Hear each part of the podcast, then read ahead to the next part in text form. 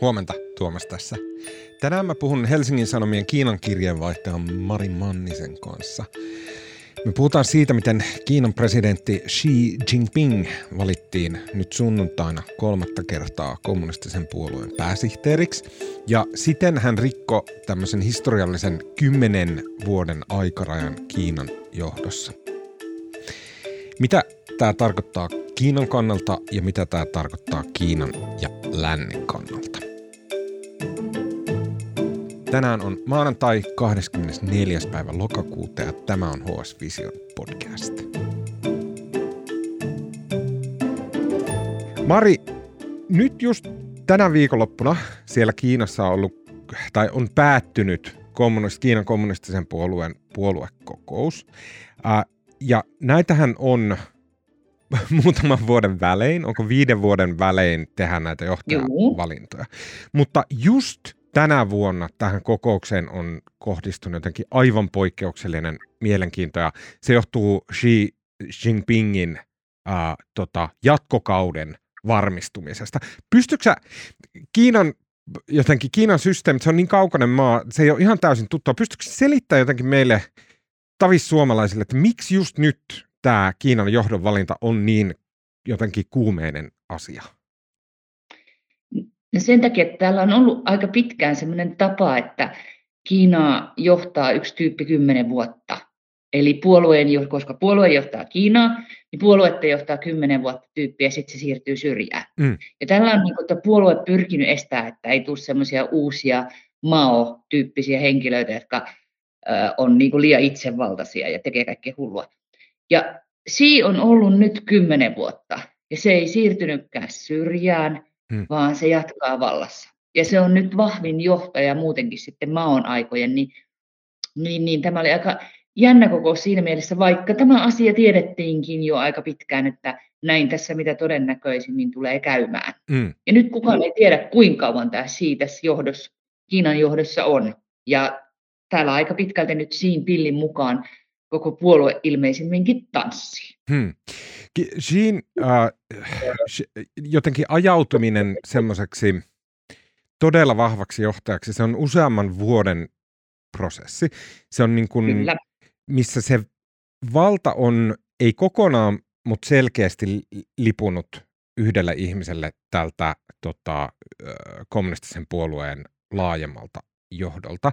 Onko se sellainen asia, jonka on tehnyt Xi itse, onko hän niin kahminut sitä valtaa vai onko puolue nimenomaan keskittänyt tietoisesti valtaa yhdelle ihmiselle?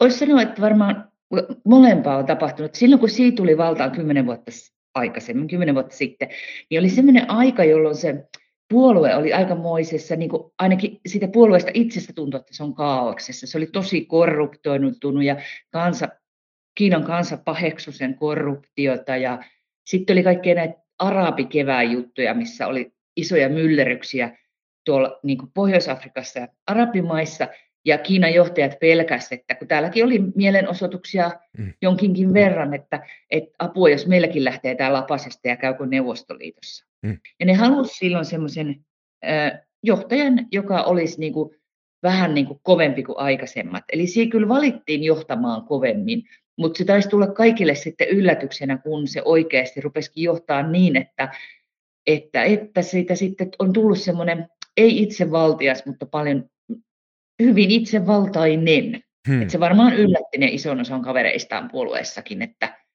miten vahvasti se lähti sitten johtamaan. Hmm.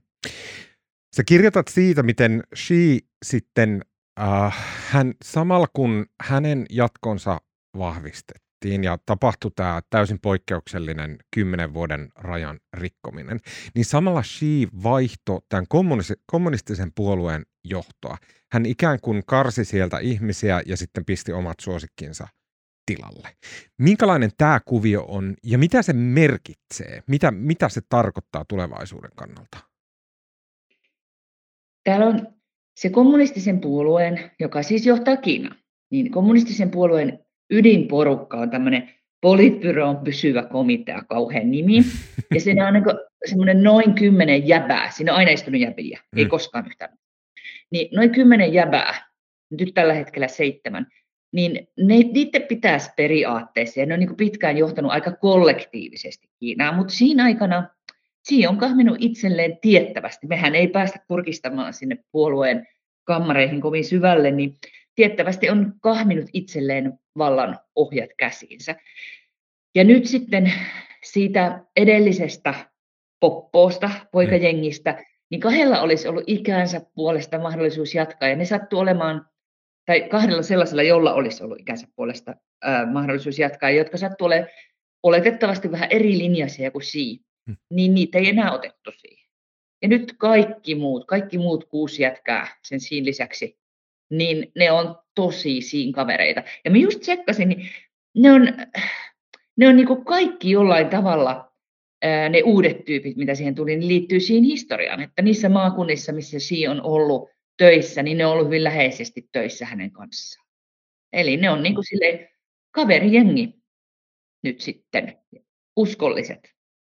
Ja kyllä se totta kai vaikuttaa politiikkaan sitten sit sillä tavalla, että nyt sitten puuttuu se varmaan se, se vähäinenkin oppositio, mitä siellä sisällä on ollut, niin voisi olettaa, että sitä ei enää nyt sitten ole. Kyllä. Onko olemassa jotain, mihin tämä kaikki tähtää? Ja siis mä tiedän, että kellään meistä ei ole kristallipalloa, myöskään me ei istuta siellä politbyroon kokouksissa katsomassa heidän suunnitelmia, mutta kun tässä ainakin tänne Suomeen asti välittyy jotenkin semmoinen tunne, että Xi on keskittänyt vallan itselleen – Nythän sitten äh, ant, tavallaan hänelle annettiin rajaton aika istua siinä Kiinan äh, nokkamiehenä. Sen jälkeen hänen ympäriltään kaikki ihmiset vaihdettiin Xiin mielisiksi. Jotenkin tuntuu, että Xi niin kerryttää itselleen ja ympärilleen valtavan määrän valtaa, mutta aikooko hän tällä vallalla tehdä jotain? Kyllä, aikoo. Hänellä on aika selkeä näkemys sanoo useat tutkijat, että mitä hän haluaa vallalla tehdä. Että valta on ilmeisesti hänelle, vaikka hän sitä selkeästi rakastaa, niin kuitenkin vaan väline. Ja se on se, että hän haluaa nostaa Kiinan maailman ykkösvaltioksi. Mm. That's the thing. Ja, äh, ja se on siis, että Kiinassa on niin kuin, puolue on viljellyt vuosikausia, vuosikymmeniä sellaista tarinaa, että ulkovallat äh, on niin kuin alistanut ja nöyryyttänyt Kiinaa. Ja tähän, Kiinahan oli semmoisessa puolisiirtomaatilanteessa, että täällä tota, oli jossain vaiheessa niin ranskalaiset ja englantilaiset ja saksalaiset kyselsi menemään, ja esimerkiksi englantilaisillahan oli, Briteillä oli Hong Kong ja mm. tällaiset, joka on nyt sitten palautettu Kiinalle. Mutta anyway, se on sivupolku. Niin joka tapauksessa se on niin kuin kiinalaisille aiheuttanut semmoisen suuren haavan sieluun, niin suuren, että meidän on niin kuin vaikea tajuta, miten, miten syvä ongelma se on. Ja sitten tällä kansallismielisyyden lietsomisella niin, niin on saatu ihmiset semmoiseen, kansalaiset semmoiseen fiilikseen, että, että he on, odottaa ennen kaikkea sitä, että Kiina nousee. Mm. Ja samalla hehän on saanut tästä myös paljon hyvää, että täällä on elintaso noussut paljon ja on ikään kuin, äh, miten sitä nyt sanoisi, äh, elämä on lepposampaa ainakin taloudellisesti kiinalaisille kuin ennen. Joten hekin saa tästä niin ihan arkielämäänkin hyvää. Mm. mm. Kiinan ja lännen välillä on taloudellinen riippuvuussuhde. Se on varsinkin Kiina ja Yhdysvaltain välillä. Se on, se on, se on tosi merkittävä. Esimerkiksi tämmöinen talous, talousajattelija tai kirjoittaja kuin Neil Ferguson on puhunut suoraan Chaimerikasta, että se on niin kuin – he on tavallaan saman talouden kaksi eri puolta. Mm, myös täällä Euroopassa puhutaan nyt tosi paljon siitä, että miten Kiina on täysin olennainen Euroopan talouden kannalta, miten Eurooppa on täysin riippuvainen esimerkiksi Kiinassa tuotettavista, siis teknologiasta ja sitten työvoimasta ja kaikenlaista jopa joistain metalleista ja tällaisista. Joten se rinnastus Kiinan ja Venäjän välillä, varsinkin nyt kun näyttää, että Kiinassa on nyt tämmöinen Putinin tapainen ikuinen hallitsija valittu johtoon, niin se jotenkin rinnastuu tällä hetkellä tosi paljon Venäjään. Mutta onko meillä syytä ajatella, että Kiina on samalla tavalla tuommoinen niin kuin uhkaava tekijä lännelle kuin mitä Venäjä nyt on? Niin. Mä itse ajattelisin niin, että eh, eri tavalla uhkaava. Ei sillä tavalla sama. Siis tässähän on myös, kun tämä Kiinan ja myös Euroopan ja Kiinan ja Yhdysvaltain niin tämä keskinäinen riippuvuussuhde on tosi vahva. Täytyy myös muistaa, että se on Kiinaa haavoittaa ihan hirveästi se, että jos ne kauppasuhteet niin menee huonolle tolalle. Et Kiinahan tarvitsee myös, se tarvitsee, se tarvitsee kauppaa, se tarvitsee raaka-aineita, se tarvitsee mikrosiruja. Et, että on, ja Kiinassakin niin esimerkiksi puolueen vallassa pysyminen käy tosi heikoksi, jos kansalaisten elintaso alkaa kovasti droppaamaan täällä. Mm. Että, että ehkä sillä niin kuin, Kiina on enemmän maailmasta riippuvainen kuin Venäjä oli jossakin, niin kuin jossakin mielessä mm. sille, että, sillä siinä mielessä. Mutta sitten, että kyllähän Kiinalla on paljon enemmän resursseja, kun se on niin vauras, mm. niin, ja, niin sitten ottaa hallintaan asioita maailmassa kuin mitä Venäjällä oli. Et siinä mielessähän Kiina voi olla sitten uhkaavampikin.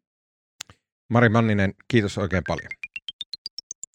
HS Visio on talouteen, politiikkaan ja teknologian keskittyvä sivusto, jonka jutut ilmestyy osana Helsingin Sanomien tilausta. Ne löytyy Hesarin sovelluksesta ja osoitteesta hs.fi.